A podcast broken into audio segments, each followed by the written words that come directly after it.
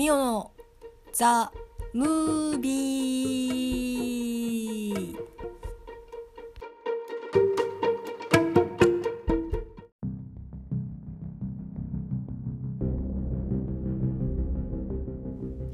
いつもミオのボイスダイアリーをお聞きいただき誠にありがとうございます。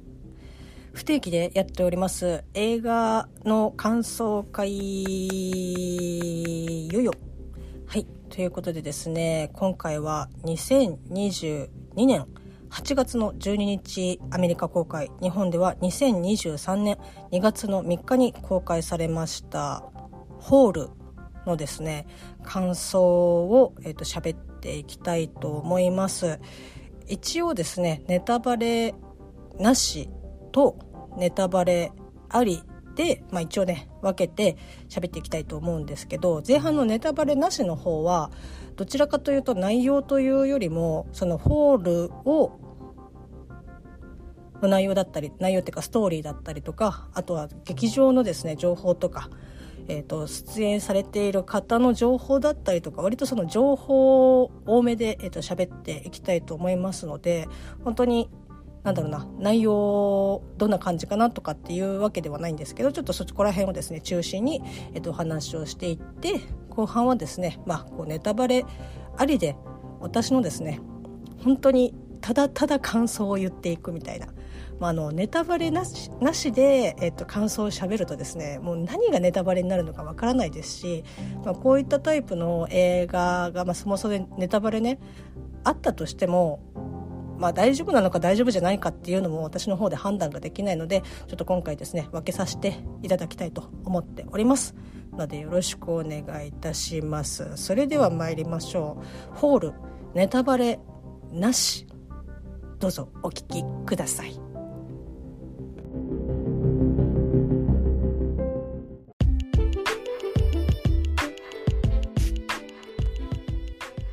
はいそれではですね早速ネタバレなしでのホールの感想まあ感想というか情報をですねお話ししていきたいと思います。今回ですね久しぶりにいろいろちゃんと書き留めて喋ってはいるんですけどまあねあっちゃこっちゃ言ったりとかすると思いますがちょっとね分かりにくいっていうところもあると思いますけどどうぞよろしくお願いいたします。でですねこちら、えっと、フォール、まあ、あの洋画でアメリカがの制作国になるんですけど実際、えっと、本国で、えっと、公開されたのは去年の8月なんですね。私全然その追っかけたりとかすることも特にしていなかったので YouTube とかで公式の、まあ、予告だったりメイキングとか見れたりとかするんですけどそうするとお尻の方に、まあ、何月何日公開っていう風に、まあ、英語でねあオーガストって確か8月だったよなっていう感じであ調べたらあ8月の12日あ去年891011112まあ、約半年後に、まあ、日本で、えっと、公開された2023年の2月の、えっと、3日に、えっと、公開がスタートしました。はいまあそうなんですねなんかこう結構大きなタイトルとかだとこうアメリカまあアメリカに限らずですけどその本国と日本が同時公開だったりとかするなんかイメージがあったんですけどまあまあそんなものばっかりじゃないんだなっていうことを、まあ、改めてね感じましたけどそしてですねこの2023年に、まあ、ホールが公開されたわけなんですけどこの2月、えー、私今2023年の2月の3日って言ったよね。はい、2月の3日にですねえっと、公開された、えっと、他の、えっと、映画のラインナップタイトルをですねちょっとざっくり、えっと、ご紹介していきたいと思います。はいまあこちらはですね見に行かれる方行かない方いろいろいらっしゃると思いますけどちなみに私は今現在も見に行けておりませんまあ多分行かないかなっていう感じはありますけど「鬼滅の刃」えーと、上限集結そして「刀鍛冶の里」えすごいね。自分で書いた字なのに一瞬読めなかったですね。はい。もう一回言います「鬼滅の刃」上限集結そして刀鍛冶の里へという、えーとまあ、こちらはですね、まあ、知ってる方は知ってると思うんですけど映画というよりも今まで、えっと、やっていたテレビ放送をしていたまあこう感動的だったりとかここはっていうエピソードをそれぞれですね一本ずつ、まあ、何々炭治郎編とかあの無限列車編とかっていう感じでいろいろあるんですけどそこをピックアップしてでこれから、えーと、制作がスタートっていうか始まる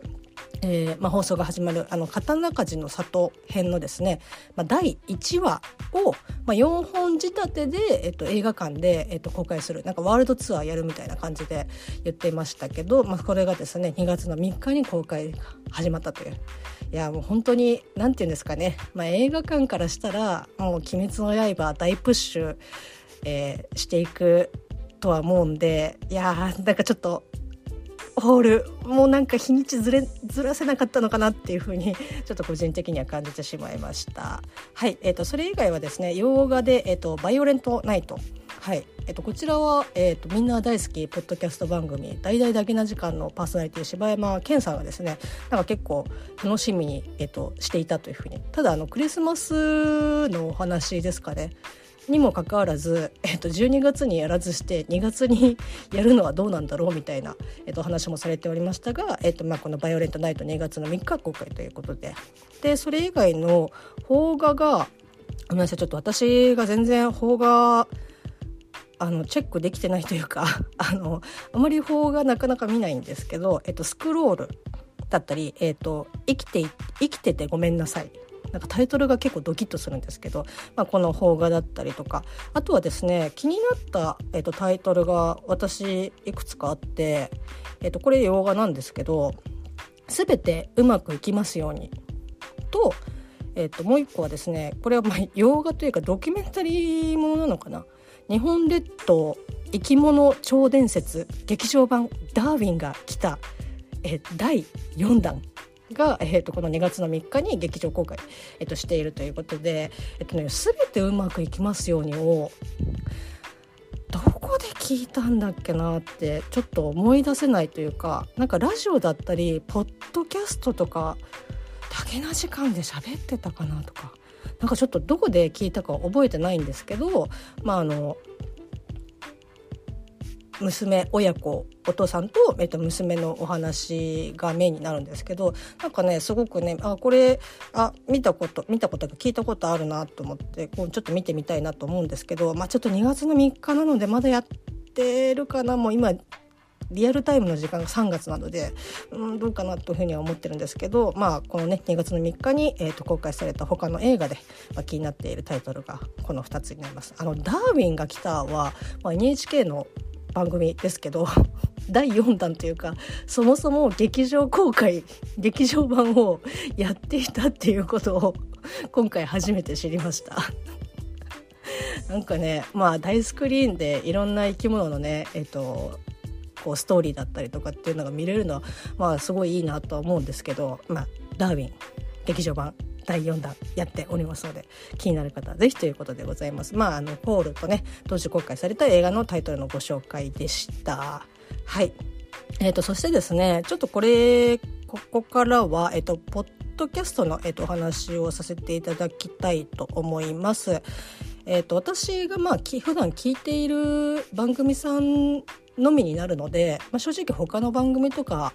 で喋っているところは多分たくさんあると思うんですけどちょっとそこはねあの皆さん自分で調べていただいてっていう感じにはなるんですけど私が普段聞いている、まあ、ラジオだったりポッドキャストでフォールの話してたよっていう、えっと、エピソードをですねご紹介したいと思います。えっと、まず1つ目はですねこちらは、えっと、ポッドキャストで、えっと、配信もしてるけど、えっと、本本籍というか、あの、本籍というか、媒体はですね、ラジオです。はい。えっ、ー、と、TBS ラジオ、アフターシックスジャンクション、えっ、ー、と、ライムスター歌丸さんがパーソナリティをやっている、えー、午後6時から3時間生放送している、えー、と番組ですけどこちらのですね金曜日の「ムービーウォッチメン」という、まあ、映画の、えーと、表をするコーナーがあるんですけどそちらもですね2月17日金曜日にこのホールの「えーと、ムービーウォッチメン、えーとまあこうかんえーと、考察会、まあ、感感想会とは違いますけど、まあ、考察会が、えーと、放送されまして、えー、とアップルポッドキャストの方で聞くことができます、まあ、無料で聞けますので、まあ、ぜひということでございます。はい。あーすごい。疲れた。そしてもう一個はですね、え、ー、と、さっきにも、あの、た、あの、番組をですね、お話しさせていただきましたが、みんな大好きポッドキャスト番組。あのみんな大好きポッドキャスト番組って私はあのすごく思っててつけてますけどここはあのタイトルじゃないのでタイトルというか番組名じゃないので皆さんあのねあの気をつけていただきたいんですけどみんなきっと大好きだよねという、えーと、ポッドキャスト番組「大々ダゲな時間」のですね第431回、えー、2023年柴山が怖がりすぎて帰りそうになった映画の話というタイトルのエピソードですね、えーと、配信しております。ホールの話。でこの配信されている日付がえーと、大々ダゲな時間プロ、まあ、サブスクの方ですけどそちらでは2023年の2月の27日月曜日に、えーと、配信がされております、まあ、私もですね聞かせていただきました、えーと、その前の回がイニシェリン島の精霊の話をされてたので なんかあの結構ギャップが激しいなっていう感じでしたけど、まあ、あの今回のあのダゲな時間のホールに関してはこう内容がうんぬんとかっていうよりも割となんかこうすごく怖かったよっていう、えー、と話が割とまあメインで話しているので、まあ、ネタバレありとか考察とかっていうタイプの、えー、とエピソードでではないんですけど、まあ、ぜひ聞いていただきたいなというふうに、えー、と思っております。はいまあ、こちらのプロの方は2月の27日に配信されてますけど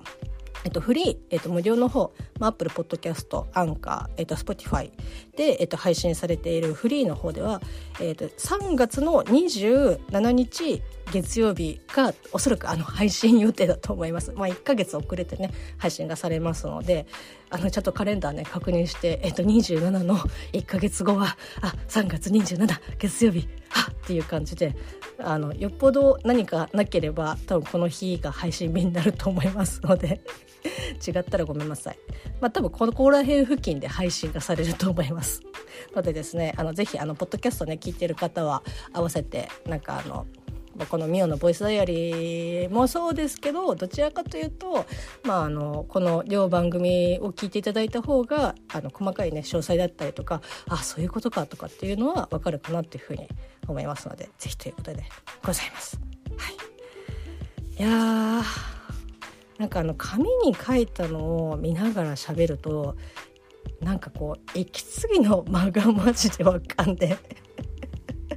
ちょっと疲れてきましたけど。はい。えー、っと喋っていきたいと思っております。まあここまで喋っていてえー、っとまあ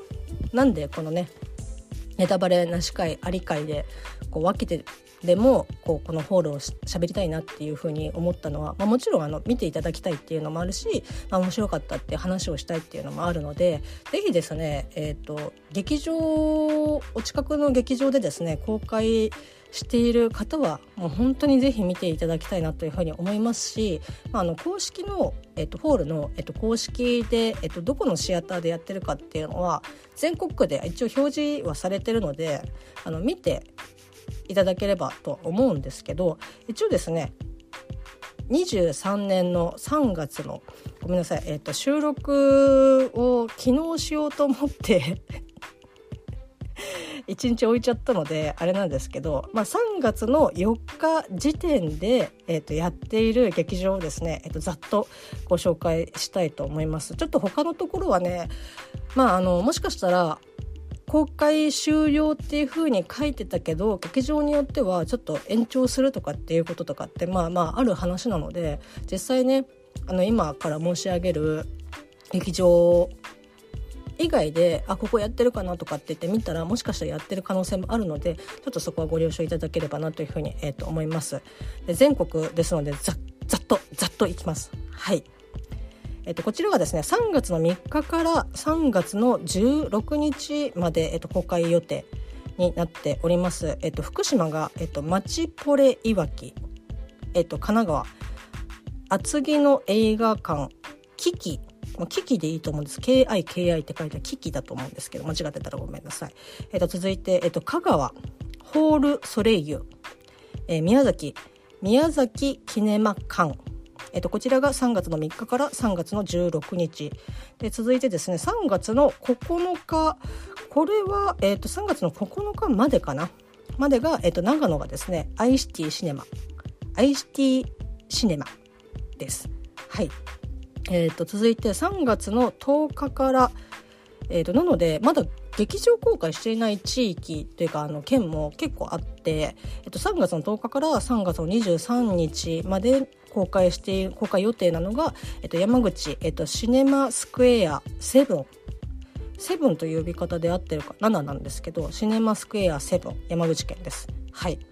えっと、そして次が、えっと、3月の24日から3月の30日、まあ、結構期間短いですけど、えっと、佐賀、えっと、シアターシエマ。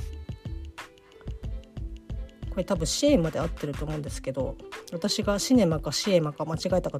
どうかちょっと微妙だな、えっと、佐賀県のシアターシエマで、えっと、やっています。3月の24日から3月の30日。そしてですね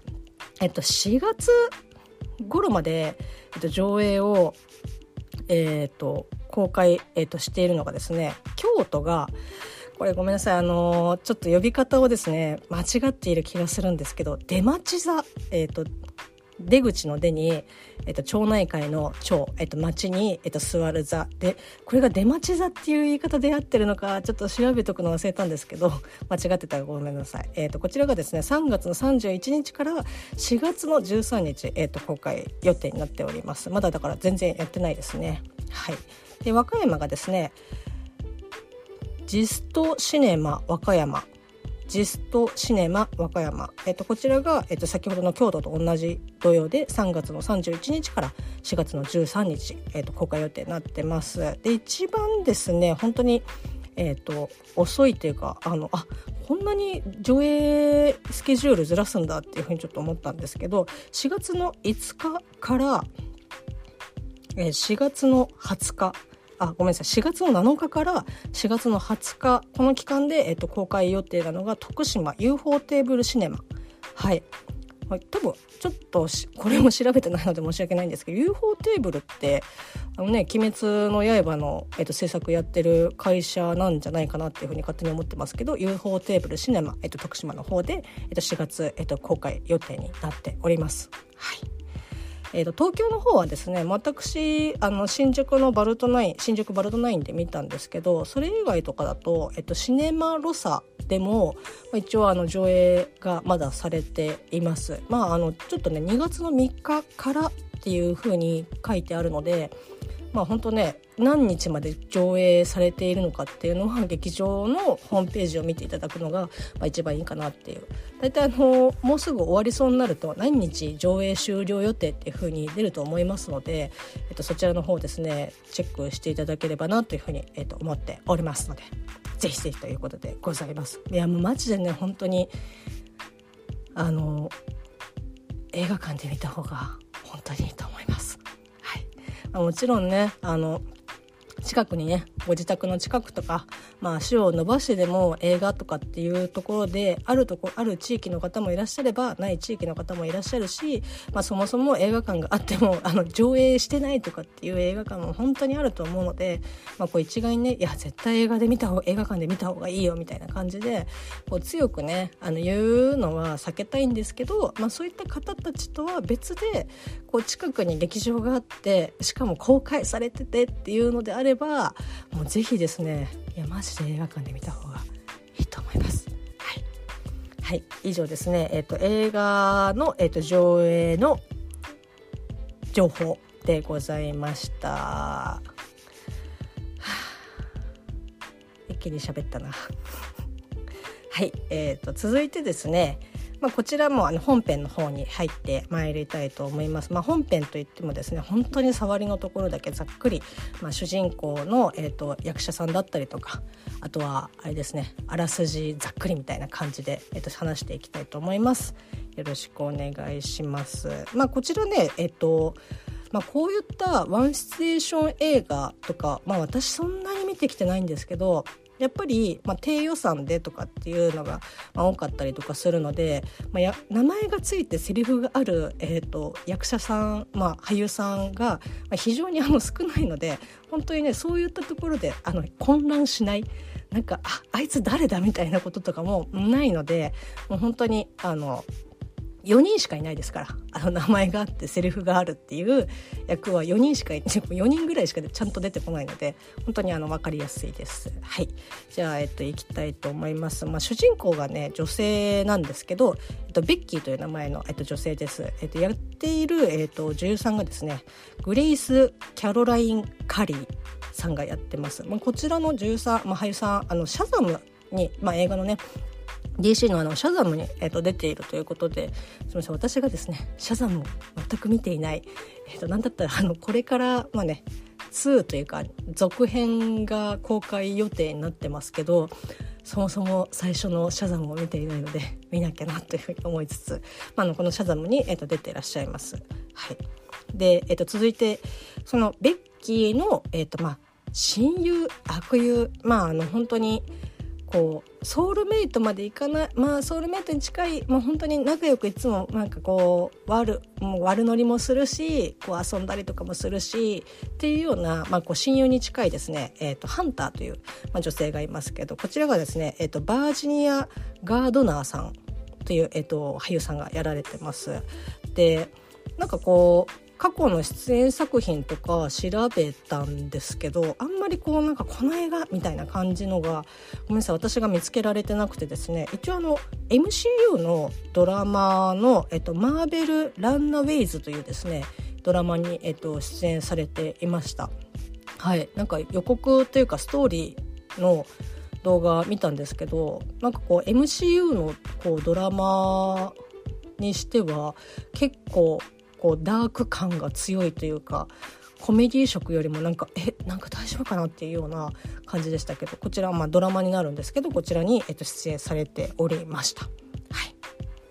い、で続いてですねベッキーまあ、ベッキー、ベッキーっていうふうに今言ってますけど、ベッキーは年齢がね、多分、20代中ぐらいとか、まあ、あの成人してるあの人たちのあの女性なんですけど、まあ、ベッキーの旦那さん、まあ、夫にあたる、えー、ダン。という、えーと、俳優さんがですねダンという役の、えーと、俳優さんが、えーと、メイソン・グッティング。こちらのごめんなさい私がまたねちょっと他の俳優さんの配偶関係とかをよく分かってないのであれなんですけど、まあ、あの俳優さんの、えー、と息子さんということででこちらのこのメイソンさんが出ている作品で私があこれ知ってるっていうのがですねブックスマート卒業前夜のパーティーデビューというこれ多分シスターフットものなのかな？あのチェックはしているけど見てはいないっていう作品ですけどこのブックスマートの監督さん、まあ、女性の方なんですけどこの人の最近の、えっと、映画があれですよ「あのドント・ウォーリー・ダーリン」私があの有楽町で見ましたけどこの、えっと、監督さんの、まあ、過去作ということであなんかこうねなんとなくあつながっているみたいな感じで。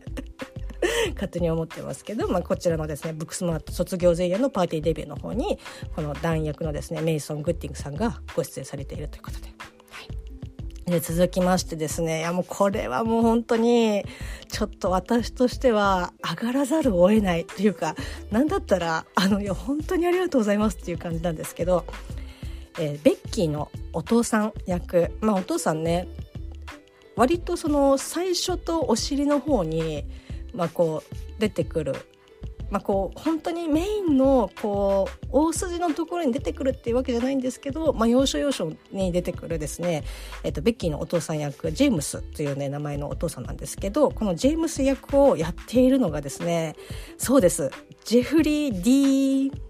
モーガンさんです。こうなんかフルネームで言うことがあまりないのであれですし何だったら あの俳優さんの本名を調べて改めてあそうなんだっていうふうに思いましたけどそうです。みんな大好き「ウォーキング・デッド」のですねニーガンの役の、えっと、俳優さんです。いやー。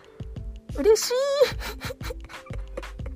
まあこのねちょっと「ウォーキング・デッド」の話は、まあ、見てる方もいらっしゃれば見てない方もいらっしゃるのであれなんですけど多分ねあのこう割と後半の方のニーガンあのもう怖いではもう俺もう怖いもんなんかないからみたいな感じでバットを振り回してた時ではなくもうなんだろうな愛だったりとか優しさだったりとかこう人のね本当のなんか悲しみを初めて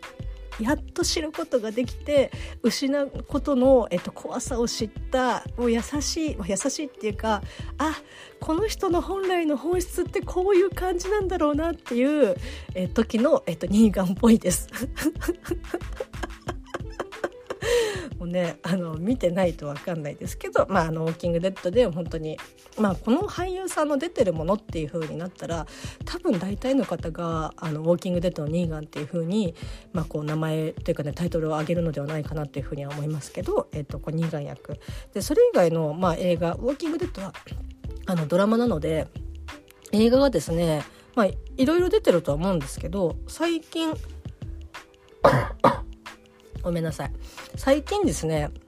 最近といっても2015年なんですけど、タイムトゥーランっていうですね、まあ、映画がありまして、これがクライムサスペンス、アクションとかのジャンルになると思うんですけど、ロバート・デ・ニーロだったりとか、あの、MCU のガーディアンズの、えっと、ドラッグスの、えっと、俳優さんが出てたりとか、結構ね、あのなんか、あ、今見たら結構知ってるみたいな俳優さんが結構いるんですけど、えっと、この「タイムトゥーランに」まあ、主役でこの二眼 二眼役じゃない。このジェフリー・ディー・モーガンさんが、えっと、出演されてたんですけどついついねニーガンもうニーガンって言っちゃうと思うんですけど あのこのモーガンさんがジェフリー・ディー・モーガンさんが出てるんですけどなんとですねこの「タイムトゥランの監督が今回のホールと同じえっと、スコットマンというスコットマンさんという方がですねやっててだからまあこのジェフリーさんのことをすごく買ってるのかこのスコットマンの映画、まあえっと、全て見てるもちろんわけではないですしこう終えてないんですけどまあ何て言うんですかね、えっと、細田監督で言うと役所工事毎回使うみたいなとかあの何ですかねあの新海監督だと なんだろうな。あの神木くんを毎回使うみたいな感じなのかなっていうふうに勝手に ちょっと想像したりしましたけど、まあ、あの今回のホールと同じ監督の「えっと、タイムトゥーランに」えっと、出演されております。はい、でやっとね来ました、えっとまあ、今回のこのホールの監督が今ね名前を申し上げましたが、えっと、スコットマンさんというスコットマンという、えっと、方、まあ、イギリスの方って言ってたかなうん、なんかアトロクでそんなこと言ってた気がするんですけど結構ねなんかあの見た目若いあのおじ様です、はい、男性の方なんですけど。でなんか今まで、まあ、この「タイムトゥーラン」もそうみたいなんですけど割とその低予算というか、まあ、予算があんまり避けない、えーと、状態状況で、えーと、制作費があんまりかけられないっていう作品を、まあ、こう何個かこう今まで作ってきたって割となんか職人タイプの監督さんみたいでその限られた状況だったりとか限られた場所で、まあ、本当に最大限のパフォーマンスをこう発揮するのに、まあ、すごく長けてる方で。ってやっぱりその低予算ゆえにあなんかそここれ使え使えばねっていうところも本当に何だろうなあのサッカースタジアム取り壊される予定のサッカースタジアムの一部を、まあ、本当に爆破したりとかなんか割とその CG でとかっていうところにお金かけられないけどいやもうだったらそのいろんなロケハンしてあここをなんかやれば本当にリアルにもっとなんかできるんじゃないかっていうそういう感じで、えっと、その低予算っていうところのマイナスを、えっと、補っていくカバーしていくのがすごく得意な、監督さんらしくてちなみに今回の、えっと、ホールの、えっと、制作費はですね、まあ、あの公式にも出てるのであれなんですけど、えっと、300万ドルです。であのこの300万ドルっていうふうに言われても、まあ、あの映画ね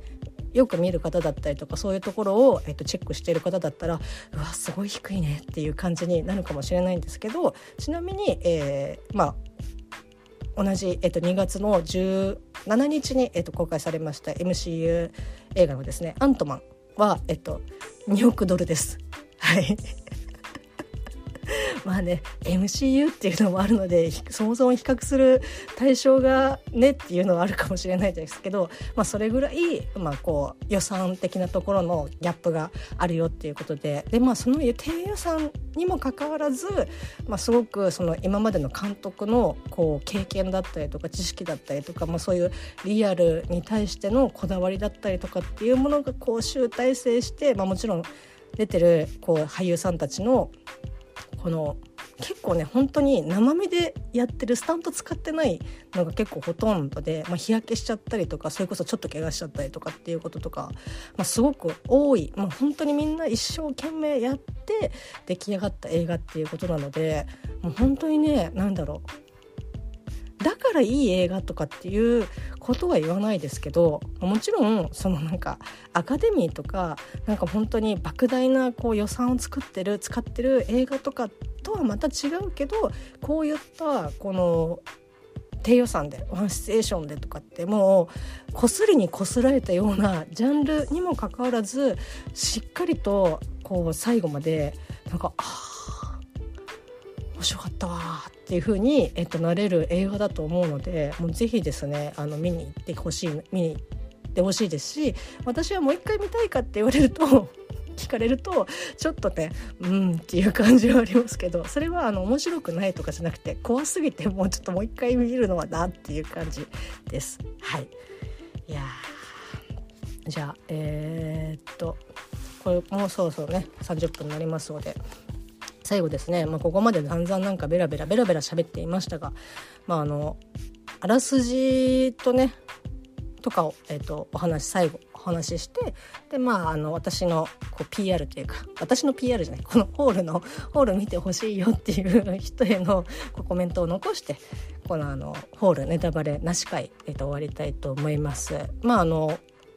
あらすじはね YouTube でこうしあの予告動画とかを見ていただければ本当にあの分かるんですけど意外とでもね予告見てるとあのあこのこの人って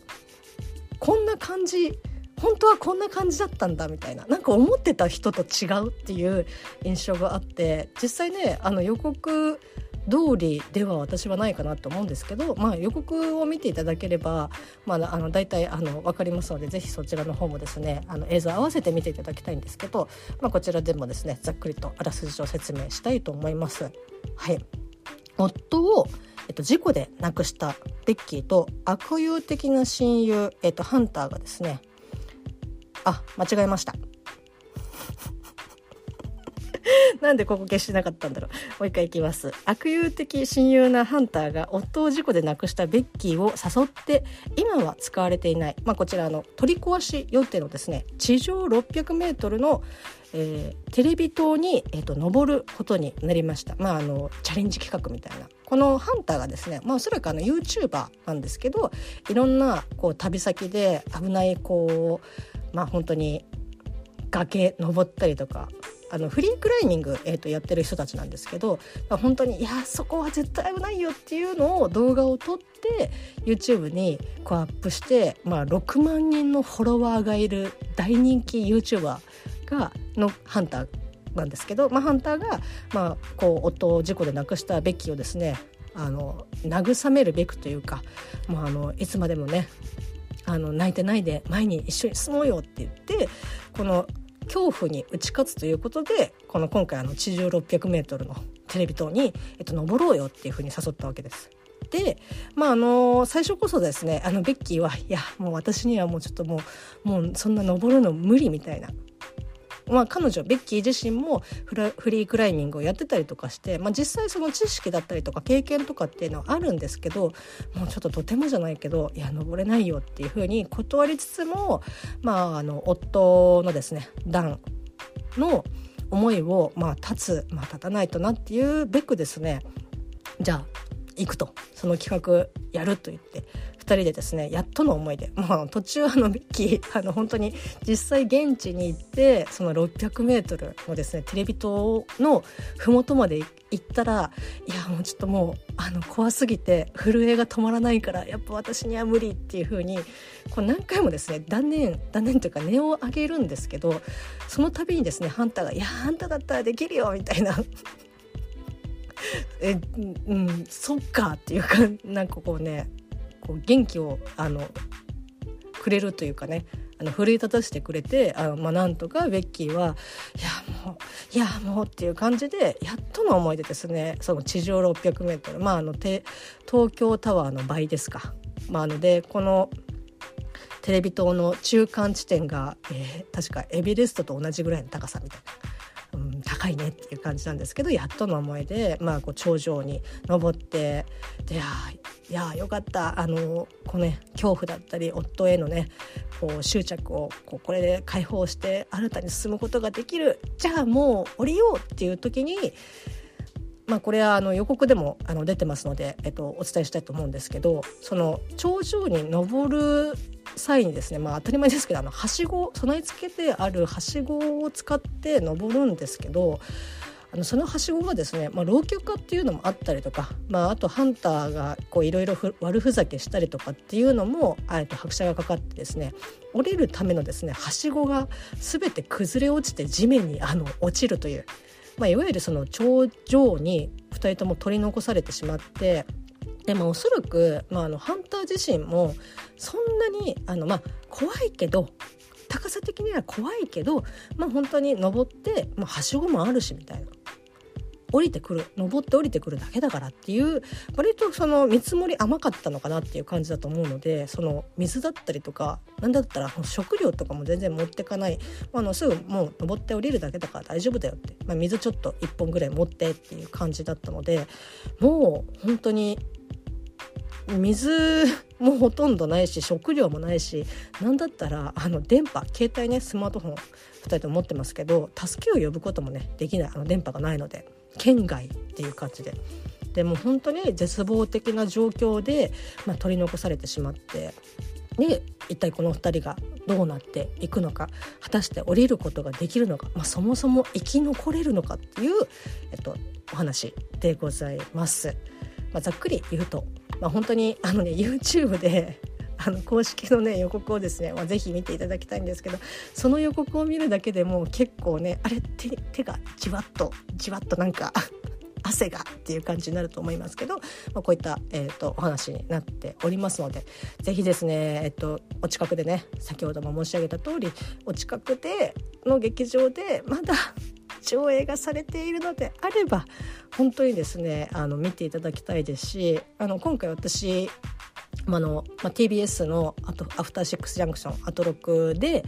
えー、表がされた時にあの聞いた時に結構その没入感高めでいった方がいいからって言って本当に過去まれに見るですねあの最前から4列目本当にもうほぼほぼ前に近い状態でだからもう左右ちょっと切れるか切れないかぐらいだったんですけどそこら辺で見ましたけど街怖かったですねあの普通になんか「あっ!」っていう風に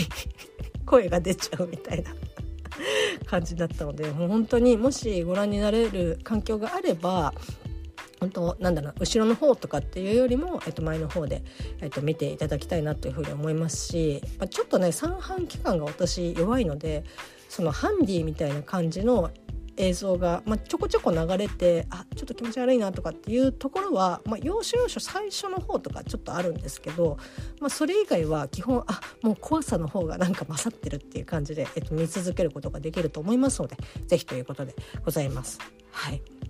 でこれなんかほんとねまあ竹な時間の、えっと、柴犬さんとかも本当に数多くですね、まあ、歌丸さんももちろんそうですけど数多くもうこういったこうワンシチュエーションものとかっていうのはこう見られてていやもう今更みたいなところは、まあ、あったみたいなんですけど、まあ、特にね、まあ、柴犬さんはいや本当怖かったっていうふうにおっしゃってましたけど逆に、えっと、そういったまあもちろんねそういった方たちであどうせ B 級っしょみたいな感じで思っている方たちは、まあ、ぜひちょっとね見ていただきたいなって思いますし、まあ、そもそも私みたいになんかあんまりそういったこう映画すごいたくさん見てるとかあとそもそもこういったこうワンシチュエーションこう1個の、えっと、舞台で物語が進んでいくものとか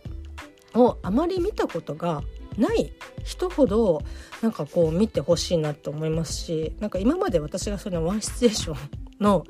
映画ってまあ本当有名なところだと、えっと、リミットだったりあとはロストバケーション。なんですけど この2つのタイトルをなんかあロストバケーションリミットっていうふうに書いてふと思ったらあれあそれぞれ夫婦が出てるみたいな。リミットはライアン・レイノルズが出てるし、えっと、ロストバケーションは、えっと、ブレイク・ライブリライブリーさんが出てて、まあ、2人ともねあのご夫婦なのであ知らず知らずのうちに夫婦の映画を見ていたのかっていうふうにちょっと思いましたけど、まあ、その2作ぐらいしかなんかこうパッとねこうタイトルが出てこない、まあ、そんなこう経験しかない、えっと、私みたいな人ほどですねすごくなんだろうな分かりやすいしその変になんかえこれってこの人がこう言ってるのはこうなのかなって変にややこしく考えることもない。本当にすっきりしてあの怖いですよ。怖いですけどすっきりして見て、えっと、帰れると思います。本当に純粋に「いやマッチ怖かった」っていうその恐怖感みたいなものを味わうのが本当に、えーと、120%できる映画だと思うので是非ですねこうちょっとあんまりそういったのみんな見たことないよとか映画あんまり見ないよっていう人ほどちょっとね見て見に行ってほしいなっていうふうに、えー、と思っております。結構私が行った回は本当にまあ1日もう1本しか流れてない状態だったので余計なんですけど本当入りは多くて年齢層も結構幅広かったですね。だから一人で見に行って来てる人もいればそのカップルだったりとか友達だったりとかグループで見てる人とかもいましたけどちなみに私の隣の、えっと、女性は一人で見に来てましたね。なんか逆に話しかけたかったですけど。はい。そんな感じでございます。いやーかなりちょっとね拙い喋りになってしまいましたので申し訳ないんですけどぜひですねあの劇場で見ていただきたいなってこれ本当あの柴犬さんも歌丸さんも言ってましたけどまあサブスクとか配信とかでね見たりとかしたら全然まあ伝わらないというか、まあ、私はスマホとかテレビとかで予告の動画を見てもやっぱ手じわってなりましたけどでもやっぱり映画館でね見た方がよりあの臨場感だったりとか恐怖だったりとかあっていうのはもうゴリゴリ体験できるかなと思いますので、まあ、あの高所がね苦手な人はちょっとあの避けた方がもしかしたらいいかもしれないですけど一応あのなんか予告動画公式の予告動画であの高所の映像が出ますっていうその忠告文が出るぐらいなので、まあ、そういったことがねそういったあの高所が本当に苦手っていう方はちょっとやめた方がいいかもしれないですけど、まあ、そういうのがね大丈夫だよっていう方はもうぜひぜひということでございます。はいいやあの本当に前半のこのネタバレなし回はですねさっくり15分ぐらいで終わるかなと思ったんですけどそんなことはなかったですね。はい まあ、あのこの後はですねネタバレあり、まあ、私の感想をですねただただ喋っていくネタバレあり会でございますのでもしよろしければお付き合いください。それではまたね。